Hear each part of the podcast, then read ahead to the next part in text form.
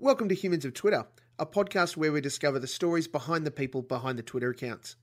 People that are interesting, opinionated, and surprising. I'm your host, Steve Molk, and today I'm speaking with someone who describes themselves as co founder at Chaser at Giant Dwarf AU, novelist and co- columnist.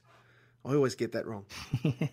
at Daily Life AU, at SBS Life, broadcaster and podcaster, double disillusionists, RR and R.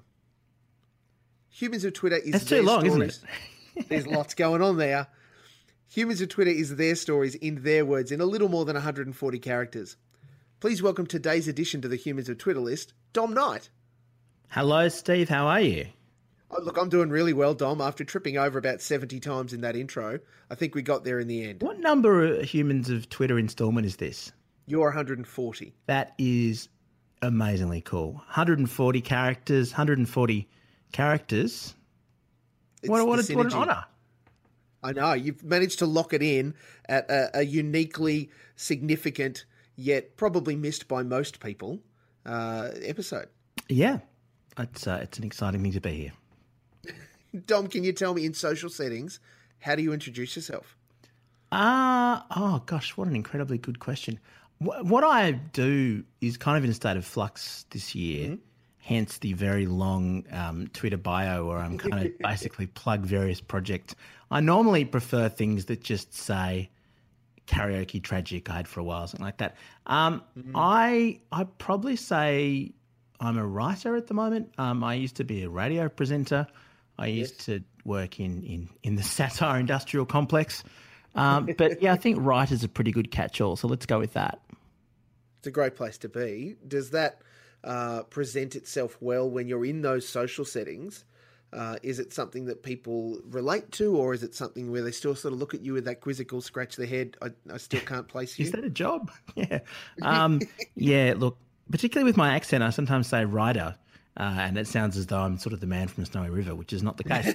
um, people kind of, uh, certainly for most of the last decade or so, it's sort of on the wane now, but people were familiar with The Chaser, which I was uh, a very early part of, and uh, still am in, in many respects. So that's probably the thing that I say if I want people to know what I do but that's rare. So I generally, uh, I don't know. I, I, I don't tend to begin a conversation by going on about about who I am and what I do. I tend to try and let my appalling jokes make it clear over the course of the interaction.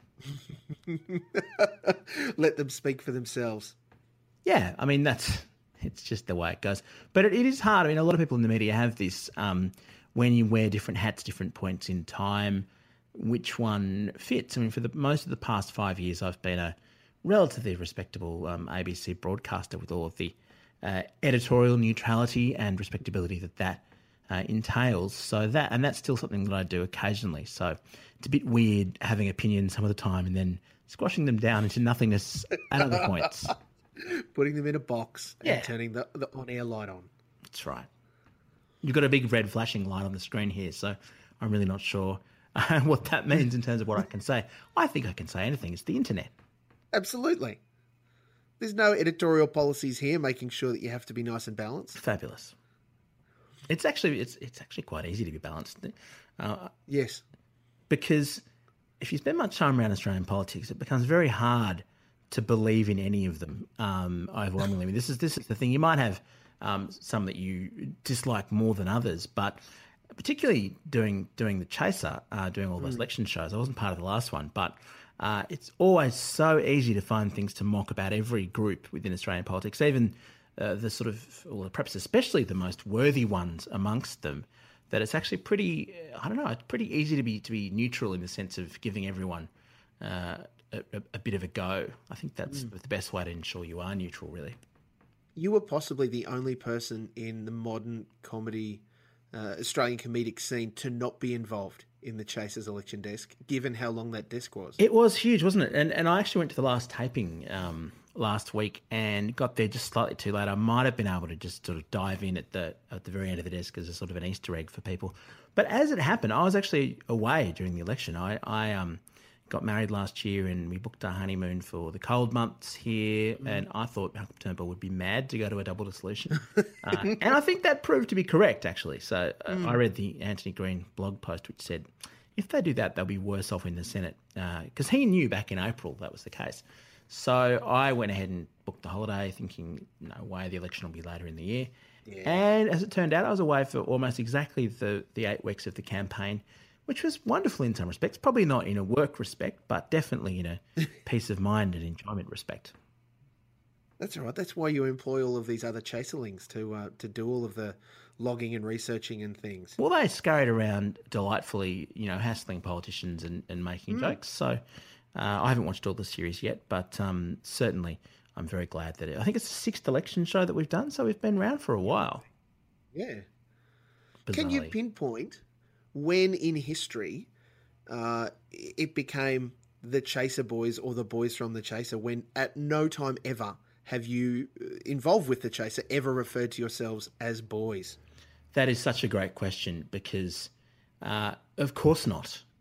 of course not. Because, like the sort of inner city social conscience, uh, American sense liberals that we, we sort of are in some respects, the idea that you would out yourselves as a group of men uh, would that you know would be ridiculous. That was something we were called early on, and I think the only person who's called us it for the past five years is is Gerard Henderson uh, for the purposes of pointing out that we are no longer boys. I think it's Chaser Boys average age uh, forty or so. It's probably about forty one or forty two now.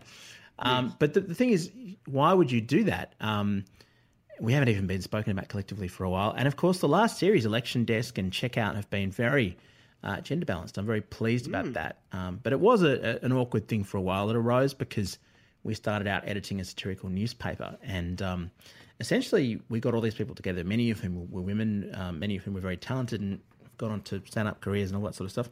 And the only people who wanted to put their hands up and ed- uh, edit a newspaper for 90 unpaid editions, doing all nighters every fortnight, uh, most of them tended to be guys. And the women that we knew were far too sensible to um, to get involved in that ridiculous endeavour. That, and here we are. And here we are. Um, fortunately, we've subsequently found um, uh, other very talented women who um, are, are willing to be part of the slightly less thankless version of, of what the Chaser is today, where there's actually jobs and stuff. So, no, I'm really proud of how uh, my colleagues have, have brought people in and I guess mentored them a bit. The, the pitch was always to do for others what Andrew Denton did for us when we started out by helping us get stuff made, helping, uh, I think the contract said, uh, uh, defend us from non-essential dickheads. Um, that was his pitch. So his his pitch was always, "We'll um, I'll deal with the network, and we'll just make whatever TV we want to make." And when you've got someone like Andrew in your corner, uh, that's actually possible. It's the best offer I've ever received in my life. Yes, absolutely. That's such a great legacy that you guys have uh, to carry on as well. Well, he said it was done for him too. Uh, when he started out, there were some great producers. I think Mark Fitzgerald, who we've worked with as well, uh, who was very in- involved in the early days of Rage. I think it's actually him screaming in the Rage titles. Uh, he um, he and some others did that for Andrew when Andrew started out, when he was just a young boy genius from indoor indoor cricket before he became the social conscience of a nation and started doing podcasts about euthanasia. Uh, yes, he.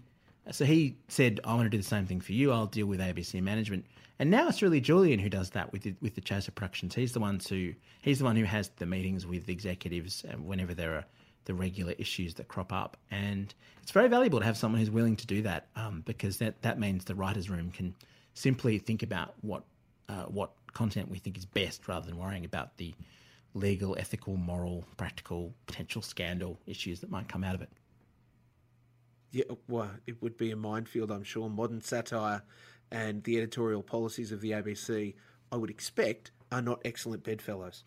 Well, actually, it's been pretty good, to be honest. I mean, the the ABC board uh, under the Howard period, in the Howard period, often got criticised for being fairly one sided. You had your um, Janet Albrechtsen and uh, Keith Windschuttle, all those sorts of people. But they actually put through some changes to the editorial policies, which were brilliant for the Chaser. They removed the requirement that uh, shows like ours go through a filter for bias. They realised it was untenable to um, try and add up the minutes on each side for a satire show. So we got a lot of protection um, interestingly enough, when we were doing that sort of stuff. And the ABC have brilliantly, and, and to their eternal credit, they've tended not to interfere in terms of what's funny. That's generally Mm. made by the, the writer's room, those sorts of calls. Um, during most of the Chaser shows, and I'm talking about things like War and Everything and, and Hamster Wheel and, and uh, the early election shows, Yes. it was essentially we all got a vote, and whatever got up, whatever got up in the writers' room, almost always um, got up. Now, sometimes it was too expensive, sometimes it did violate ed- editorial policies, but that was rare. So the ABC was, and I'm sure remains, an excellent place to make the sort of TV that we make.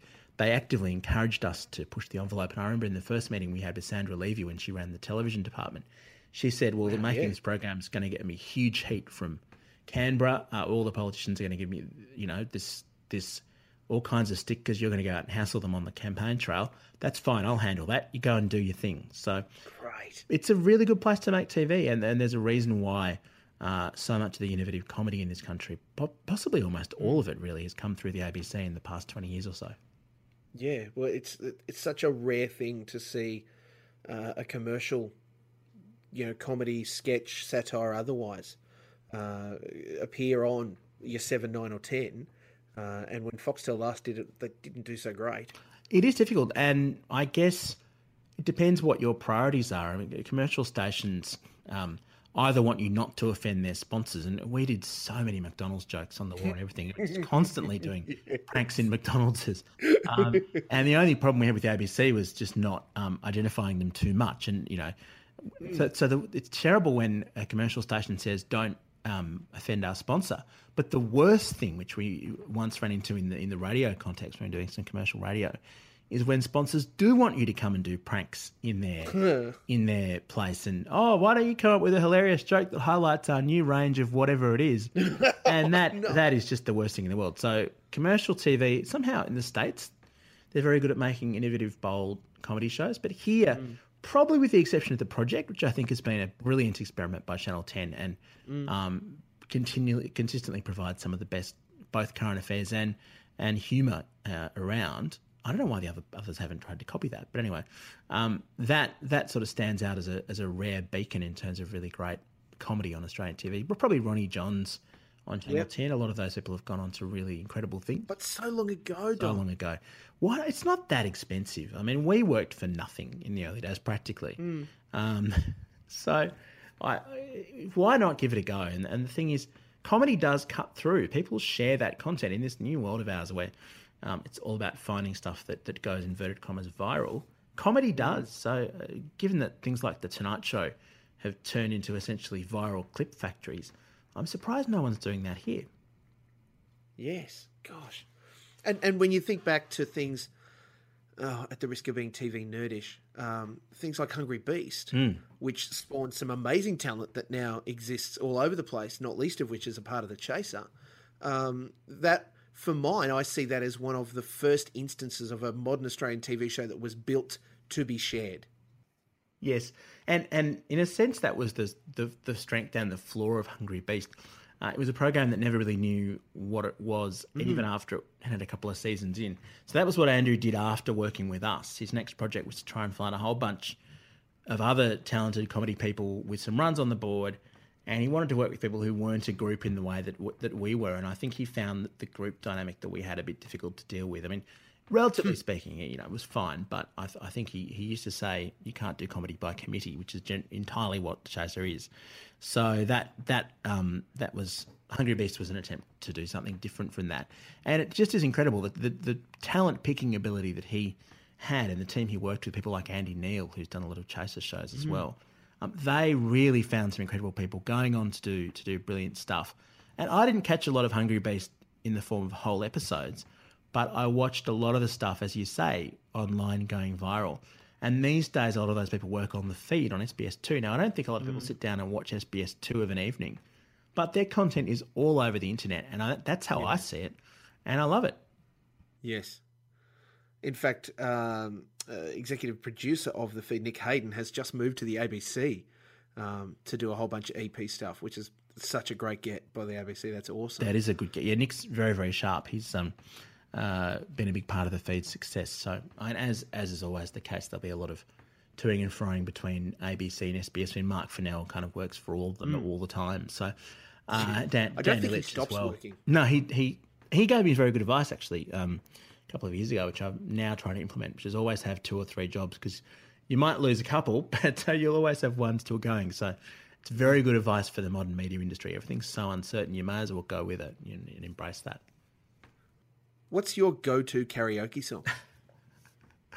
Um, possibly. Well, it used to be your song by Elton John. Now I think Nice. it's "Hold the Line" by Toto. Oh, You've got to have a lot of passion on the table. You you can't hold back. You got to you got to throw it all into the mix. it's not the way that you hold me, Dom. The stabbing keyboard uh, riff in that it's just brilliant. There's no way it won't get everyone everyone up dancing. It used to be Toto's Africa, but then I discovered Hold the Line, and um, it's it's pretty. I mean, Rosanna's good too. They they're essentially a karaoke band before karaoke even existed. Killer, killer studio musos brought together to make a cracking '80s rock band. So good. It was brilliant. Long, long may they reign in the in the tiny booths of uh, of, of, of, of Asia. If there's no Toto, do you fall back to Elton John? Oh, look, sometimes um, uh, right here, waiting by Richard Marx gets a workout. That it comes a moment, probably about an hour and a half in, where there's a little bit of a lull, and that's when you bring out the power ballads. I feel. Nice. Insert your own wind machine, long hair. It's on. Only I had long hair. It's been a while. Um, I used to do on the radio show that I did on on seven hundred two in Sydney for a few years. There was a segment called the Wheel of Cheese where um, you had to guess a, a cheesy song every night in our quiz. And what I loved about that was that to get it right, you had to slightly embarrass yourself that you recognised this song. And It's a beautiful genre. I do love it. I, cheesy music is um, one of the great delights of my life. That and the novelty single are things that I think have really slinked out of uh, the modern music um, sort of e- experience, haven't they? It's true. The novelty single really is not um, what it used to be. Uh, One hit wonders are, are a great um, love of mine as well. And it, one of my mates, Chris Coleman, who used to run the ABC station in Wagga, he has an amazing collection of them and knowledge of them. I think he should do a book one of these days. But yeah, back in the day, there were heaps of you, you Kylie Mole, Colin, uh, Colin the Fruiterer. Of course, even Andrew Denton did that one, uh, as long as we beat New Zealand. And uh, Yes. these days, lots of songs on the charts are by one hit wonders, some sort of loose collective put together in a studio. But you don't get comedians recording records anymore. I can't remember the last time someone did. We're probably overdue. Surely. Yeah, I think the last comedy single was probably Bloke, wasn't it? And before that, Australiana. Oh, really? Bloke. That's at least a decade old. I know. I don't think we've had. We. I don't think we've had one since. Not really. Lindsay McDougall from, from Triple J, the doctor, did a um, a Christmas number one uh, a couple of years ago, which which um, was a lot of fun, but not really. It's it's the character based ones that I love. It's the ones where, um, oh, it's Kylie Mole and she's got all of her catchphrases, and the song is so excellent. Or even Do the Bartman, which is one of the worst things The Simpsons ever done, and apparently written by Michael Jackson. Yeah, the album itself that it comes from is excellent, and it is yeah. The, Do the Bartman would be the least good song on that album. Really. I should go back and listen to the rest of it. It's, it's songs in the key of Springfield or something. What's it called? The record. I think that was the. It could be. It might have been the second album. The first one I think was just called The Simpsons, but it might be that. Yeah, yeah, I'll go and check it out. The- So much, so much good work for so long, and, and do the Bartman's probably the worst thing that have ever done. How how can you go past things like Sir Mix-a-Lot's um, I like big butts, um, even the Knack's My Sharona, they're classics for mine. Oh, if we're talking karaoke in particular, I've got a friend who memorized uh, "Baby's Got Back" and and basically brings it out every time we do Yes. Yeah, and that brings that dilemma of being a bit good. And this is the thing that that is always tough with karaoke, particularly in Australia. I mean, I, I feel that when I've done it um, in places like Japan, everyone's kind of just trying to do a good job, but it's it's also ironic in Australia that you can't really, if you know all the words "Baby's Got Back," it seems it seems that maybe you've studied them, and I, I wonder if that's you don't want to try too hard at karaoke. You want to be effortlessly excellent. Yes, it's like the people that know all the words to Ice Ice Baby. I think I still do, but that that was I did that the hard way. I, I that was when I was a teenager, just just trying to um, perfect the whole thing. I still didn't like it even then, but uh, Young MC's Bust a Move. Now that that's one that I know. Yes, If, if you're of a certain age, that that lives on in your heart forever. Yeah, YouTube that, kids. It is a brilliant song. Yes, indeed. What is your superpower, Dom? My superpower is probably, if it's anything, it's probably. Uh, I have two. One of them is probably just sheer amount of time being connected to the internet. It's I've been walking around playing Pokemon Go the past few days, which is just um, doing my head in. You know, glad you brought that up. Yes.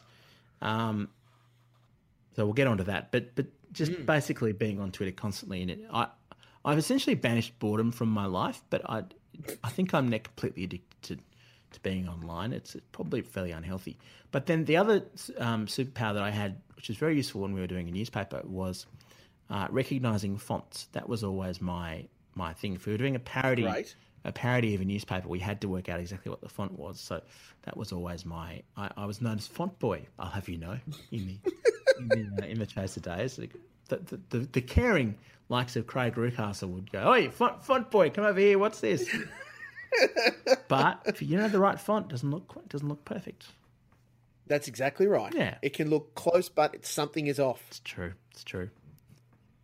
Um, but no, Pokemon Go, I just, I don't know. It's it's tough because I, I just I've spent about ten hours playing it every day this week. Mm. I think so far, and on the one hand, it's amazing and revolutionary. I've never seen a game like it before, and the fact that you go outside and you go to new places and you explore your city is wonderful. On the other hand, it's incredibly boring, and I'm waiting for the penny to drop. I've got this theory that it's got about two or three months in it because it's yeah. just the same thing. I've caught more than a hundred bloody Zubats, and it's exactly. there's nothing more to do. You've got to throw a ball at them. They jump up and mm. down a bit, and then when you get to higher levels, they jump out of the ball even when you've hit them. That's it. Unless you have the stamp collector's nerdy delight of ticking off every 200 Pokemon or whatever it is, what what else is there to do? It's dull. It's very dull. I'm going to reveal that I know more about Pokemon Go than I wanted to admit. Oh, really? Isn't well, I, and I'm not playing it. I just this is from what I've read and, and trying to keep abreast. There are a lot of articles that everyone's got a hot take on.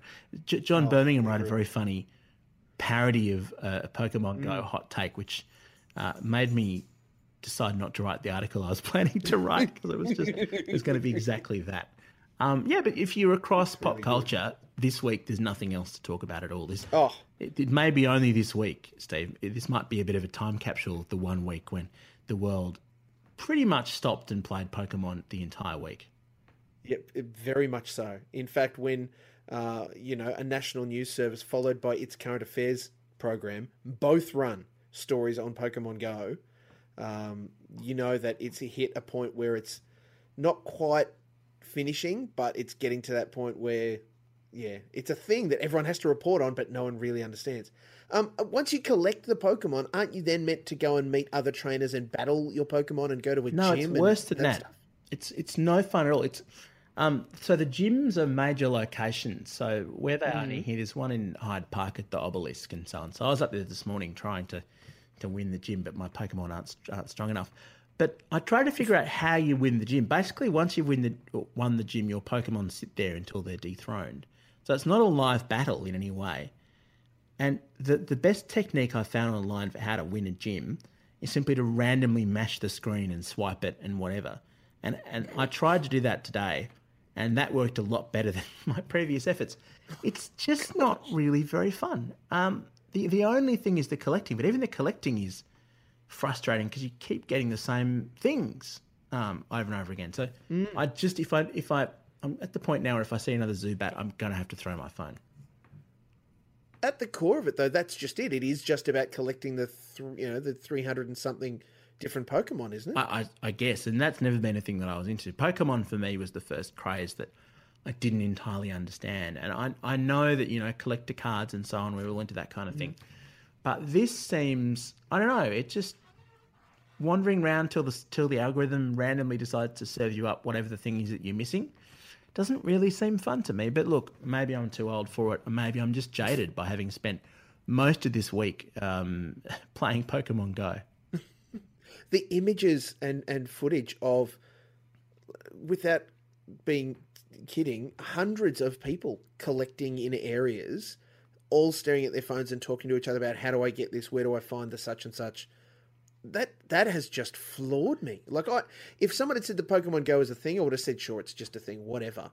But to see actual journalists standing in front of an area in the open where there are people who would not normally go mm. outside standing there trying to catch a Pokemon amazes me. I saw um, photos of an area uh, called Rhodes in Sydney's inner west, um, and mm. there's lots of apartments there, and there's a shopping mall. I, I, can't confirm the photo, but it looked as though there were hundreds and hundreds of people there last night, and in, sort of congregated in this square, making so much noise that people in the apartments started water bombing them. Uh, and it was very cold in Sydney last night, so it sounds terrible. I went for a walk. I can admit, at ten thirty last night, I went for a walk. It's not something I normally do. It was very cold last night, but I just wanted to go mm. for an inverted commas stroll, stretch my legs. And uh, my wife said, "Oh, you're playing Pokemon," and I was like, mm, "Yes, yes, I am. You've got me." So I went for this walk, and it was insane because I kept passing people playing. Um, you can sort of see the, the green glow of their screen, uh, and that's the telltale as, as they walk past you. And there are various points where I stopped and there were other people playing and congregating, in these the bouncers outside a hotel or the, the, the doorman were kind of going, yep, no, we're a poker site or whatever it's called, PokeStop. Uh, hey, g'day, guys, just, you know, keep the door clear. And it's, it's just as though the entirety of, of, of Sydney last night was was doing this thing. It was as though we were all watching the same TV program – but it wasn't. We weren't actually sharing in the moment. We were just all in our own little poker world, and so I don't know. It's I wish it was more communal. I wish you could gather in a place and there were other people there, and um, it would work. My theory is that the next couple of the next version of this, or in a couple of versions' time, it's going to be really amazing. But as yet, no. It's it's honestly amazed me. I, I look at well, the fact that people are getting outside, they have to walk around. Yes, that, that, is, that a is a good thing, right? That, there's positive outcome, people getting some some exercise indirectly that they probably didn't realize they were doing. That's good. Yep. Um, adding, you know, reportedly billions of dollars to Nintendo share nine price. nine billion dollars apparently, um, which I suspect will just it will just drop off. Uh, fairly soon, yeah. but no, it's um, it is incredible, and Nintendo's struggled to work out how to make it in the smartphone era, and, and they certainly have. I just think, um, I mean, having seen a great piece on BuzzFeed today about the ones that are there in, in Parliament. just it's just incredible. They've somehow got this this map of everywhere. And when you think that, I think Australia and the US are the only places, as at this point in time, where you can play. People are hacking in to try and play. It's just bizarre. Mm. I think it was launched in New Zealand a couple of days before it launched here, and there was all these complaints about how they got it before we got it, and it started to, and then it just sort of happened. Um, I don't yeah, it's it's a huge it's a huge thing. I'm amazed that I have seen signs, and I'm I'm going to say I, I, guess they're authentic. That that businesses have put up the Pokemon inside this whatever it mm. is are for paying customers only. I don't know what the hell about that. I've been seeing cafes that have the little logo, and um, are trying to do sort of cash in trade. But um, no, look, it, it is this bizarre cultural moment. I suspect isn't going to last, but I might be wrong. This might be the new normal. Um, and this week, supposedly, the number of uh, active users on Pokemon Go surpassed the number of active users on Twitter. So maybe, Steve, um, you'll shut this podcast down. Maybe this will be the last episode, and it will be humans of uh, trainers of Pokemon Go in future. That might be where you need to go. No, that won't but happen. Twitter, I mean, Twitter has the beauty of it that tw- Twitter just um, reflect whatever's happening now, whatever that might mm, be. So yes. it's an endlessly interesting and constantly renewed thing. Um, I, I, think it's unlikely I'll get sick of it anytime soon. So more than I can say for, for most things on the internet. Are you doing what Dom in year 11 thought he would be doing? That's a very good question. I, I think uh, the year 11 version of me probably would have been in, in two minds. I mean, back then, I was already doing some of the kinds of things that have become a career for me. I was spending mm. a lot of time with uh, with Chas Licciardello, who was my, my best mate back then, Charles Firth as well. We would do every activity at school, so acting and publications mm. and debating, all this sort of all this sort of stuff. Um, so, but I think I thought I'd have a more serious career. I think I thought I'd be some kind of respectable profession. Um, but I spent so much time doing things that weren't that and never really paid that much attention to the proper business of school that it kind of makes sense that I've ended up doing what I'm doing. So there is a continuous line really between year seven and today of just being kind of the same person. And I even go back and, and read the stuff that I wrote back in um, in high school, and it's kind of similar in its tone. It's I haven't progressed very much, I fear, in all these years. I, I don't know. I, well, I think that we get to benefit from, you know, how how you've progressed. I don't think, for example, you wouldn't have got your role on the ABC hosting evenings had you not progressed. Well, that's true in a way. I mean, the, the, the Chaser now, um, let me do the maths. It's it's just had its 17th birthday since we started our, wow. newspaper. So that was in 1999. So when I think about that and think of all the TV projects that we've done and look at the number of episodes that we've pumped out, which is just massive. I think there was something like 100 episodes of uh, War on Everything or something like that uh, alone, let alone the other things. And it just, that is just, just ridiculous. It makes me think there's a lot of time that's passed. But I'm kind of in the same part of Sydney doing the same kind of things with the same people.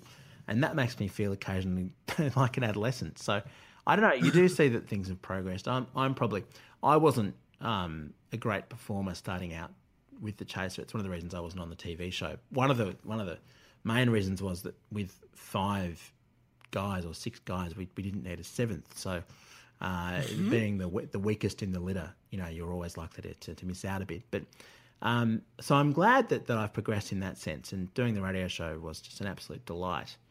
But um, yeah, I, I kind of think year 11 me would, would not be hugely surprised by the way things probably the opportunities that have come my way many of these things I've had to pinch myself and not be able to believe that, that I'm getting to do what I'm doing but it's all in the same sort of vein if I was in year yeah. 11 now i am sure I would have started a podcast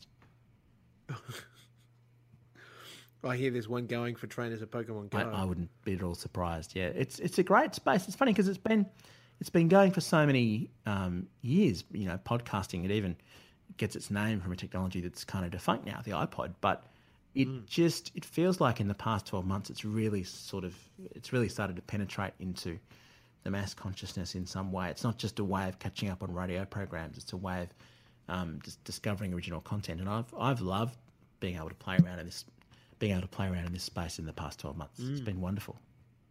Yeah, it is a bunch of fun. I put it to you that it is no coincidence that 1999, critical year in Australian media, Benita Collings and John Hamblin finish up on Play School. The Chaser starts.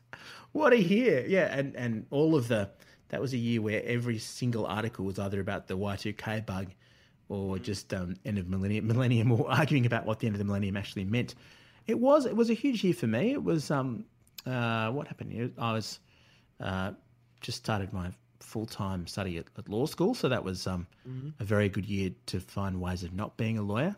There were some, some tough things personally that year. My brother had uh, brain surgery, which has been very public about. My brother's a painter, uh, and that was a really tough time for, for our family. So, ninety nine was a weird year. I was editing Honi Soit at the university as well, at the University of Sydney. So heaps happening um, in, in, all aspects of my life, and it was a very, very difficult year emotionally. But uh, the Chaser was just delightful and, and, and lots of fun from the from the get go, and I can't believe it still exists in the Chaser Quarterly that Charles is um, still putting together. Mm.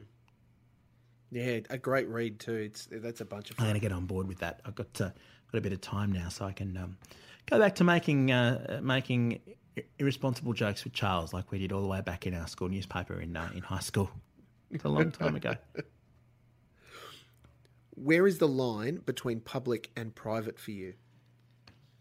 Hmm, that's a really good question because I'm quite a private person. I think um, since I've been writing for, for daily life, I've had, I've had this column that I've done for Fairfax's site since it started about mm. four and a half years ago. And I think I've kind of created a, a version of private for public consumption. And then I did that with radio as well. We, you're talking about things in your life. I talked about getting married and all this kind of stuff. But it's yes. very much um, curated, is the way to put it. I don't, mm. I don't think, uh, I really don't like wearing my heart on my sleeve. I, even though on Twitter I'm constantly saying what's on my mind and what's going on and commenting, it's rarely if I'm having a rough day, I won't talk about that. Or if I'm having a great day, or if I had a huge personal talk about, I won't talk about that either. I don't think that's appropriate. I find it kind of weird people who um, play out all these things in public space. Some of them I enjoy and am grateful for, but yeah, for me, possibly because we started out in um, in a world with the chaser where we were all really interchangeable. No one knew who any of us were, and also yes. we didn't put bylines on things. Um, so it was all very much about the, the the product and not the person. I think probably with radio, I probably should have put more of myself out there when I was doing the evening show. I don't know, but um, yeah. So for me, it's an important line, and it's one that I don't. And I don't have children, but if I did, I think I would um, be very, very circumspect about bringing them into into discussions. Sure, it was wonderful to read. Uh, you wrote a piece about. Um, the process of getting married for you yes. and what that entailed. That was marvelous. That was a lot of fun. That was um that was the thing I wrote for for Daily Life last year. And having written many mopey articles about being single and wanting children, all this kind of stuff for years. I think it was. I thought it was only fair that I that I bring that up. Plus, um, 702 went to town a little bit uh, on it, and I didn't even know how much they were going to. The, the, multiple calls going in to producers who were at the wedding. So the reason it was interesting was not nothing to do with me. It was because of where we got married. My, my wife Divya and I got married in in uh, South India in in a city called Chennai, one of the biggest cities in mm. India, formerly known as Madras and it was uh, a, a, South Indian Hindu wedding of uh, what is known as the Iyengar tradition um, within uh, Tamil Nadu, and which is the state. And it was just extraordinary. It was three days. I arrived uh, on the back of a bullock cart with dancing and musicians and all this kind of stuff, and um, the ceremony was was just extraordinary. I don't quite know what I was saying because it was all in Sanskrit, but it was mm. an incredible experience. My wife changed saris about five or six times. Um, I just sat there, being unable to to um, believe my, my great fortune, having so many so many friends and family there too. It was just wonderful. I, have never seen anything like an Indian wedding, and to get to be in one was very wow. special. So the photos are the photos are really. I think we got two thousand photos from the photographers, and that's Great. that wasn't everything. Those were the those were the selected highlights. So it really was quite wow. extraordinary. Yeah, it it is incredible. But to hear your, to read your personal take on it here and then, it, it must have been. Um, oh, it's obviously a fish out of water scenario, something that isn't a daily occurrence in Australia. Um, but to do that and to be the focus of that would be. It was very strange. Yeah, you see photos of, of me sitting in the middle of the stage and just I don't know what I'm thinking. Probably just about, it. but it, it was really wonderful, and uh, the the show that the, the party that my relatives put on, uh, my my mother and father in law in in Chennai, they really pulled all stops out. It was quite a small wedding by Chennai standards. My sister in law had fifteen hundred guests at hers, and ours was only oh, wow. something like three or four hundred. But um, I say only that was just a huge number. But um, yeah, it, it really was quite uh, a phenomenal thing, and having not known if I was going to meet someone or get married, you know, I, I got married when I was 30, 38 and a half or something. I feel like, uh, you know, a, a, cricketer who's only gotten picked in the team very, very late in his career and then mm. come out and scored a century on debut. It was just a extraordinary thing. How did you meet your wife? Uh, I met her just at a at a party um, yeah. in Sydney. Uh, she she works um, she works in the media as well, and just mutual friends, an old school friend actually. And, and my philosophy was always go to every party you get invited to because you, you never know who you'll meet, and it um mm-hmm. it came good, and then some. It really did. No, so, um, yeah, I, I feel still enormously fortunate that, that that all happened, and um, yeah, it took it took a while, but um, uh, many good things uh, are worth waiting for, I guess congratulations to you, Dom. Many people make it through life without finding someone special to spend any time with, let alone to get to the point where they can go and be involved in a, a huge wedding ceremony in India. It really was quite quite extraordinary. I, yeah, so I, I, feel very fortunate. That was uh, that made the second half of last year just mind blowing, really. And uh, 2016 has been a funny old year, but um, I, it's almost coming up to the first anniversary, so we'll pull out the the massive number of DVDs that they gave us and, and relive some of that uh, some of that very special day. What are you going to achieve in the next 12 months? You know, I have absolutely no idea. Um, I'm at a point in my career where um, I stopped doing the evening show partly because mm. getting married, it just seemed unsustainable to have it to do a show where I got home at 10.30 every night and um, talked to her for a few minutes before she went to sleep when I couldn't for a couple of hours after that. Um, I'd like to do more things in, in the world of radio. I don't know exactly what. Um, in the meantime, podcasting is something that I definitely want to, want to get into, and I keep filling in at the ABC. I'm, uh, for the next couple of days, I'm going in and doing some work there, and I was there on the weekend as well. So I'll probably keep my hand in. I'd like mm. to try and write another book at some point. Uh, I've done three novels, and I want to try and do something in that in that world soon. Um, and it'd be nice to find some way of, of reconnecting a bit with the with the Chaser family because um, mm. I really haven't seen that much of them in the past nearly five years now. So it'd be good to go back and uh, and rediscover the joys of, of sitting in a little room making one another laugh because that's how the whole thing started. hey Dom. Yeah. Thank you so much for the chance to speak with you today. Please know the things that you've said are very special and you're highly valued. Thank you. Thank you very much, Steve. It's really nice to be able to, to discuss things uh, with someone that I, I, feel I know quite well from uh, from the world of Twitter, but for more than 140 characters at a time. You're very generous. Thank you so much. You are obviously a tweeting person. Are there other social accounts you would want people to know about? Your Pokemon trainer name? I don't think that's shareable. Um, Facebook. uh, I've got a Facebook page. We've got our podcast the Double Disillusionists. Uh, we just did a big, big live election special, and the other one that I do, Rum Rebels and Rat Bags History one. I, hope that'll come back again at some point. Uh, LinkedIn, I hate. So I recently wrote a piece on LinkedIn about how much I hated it.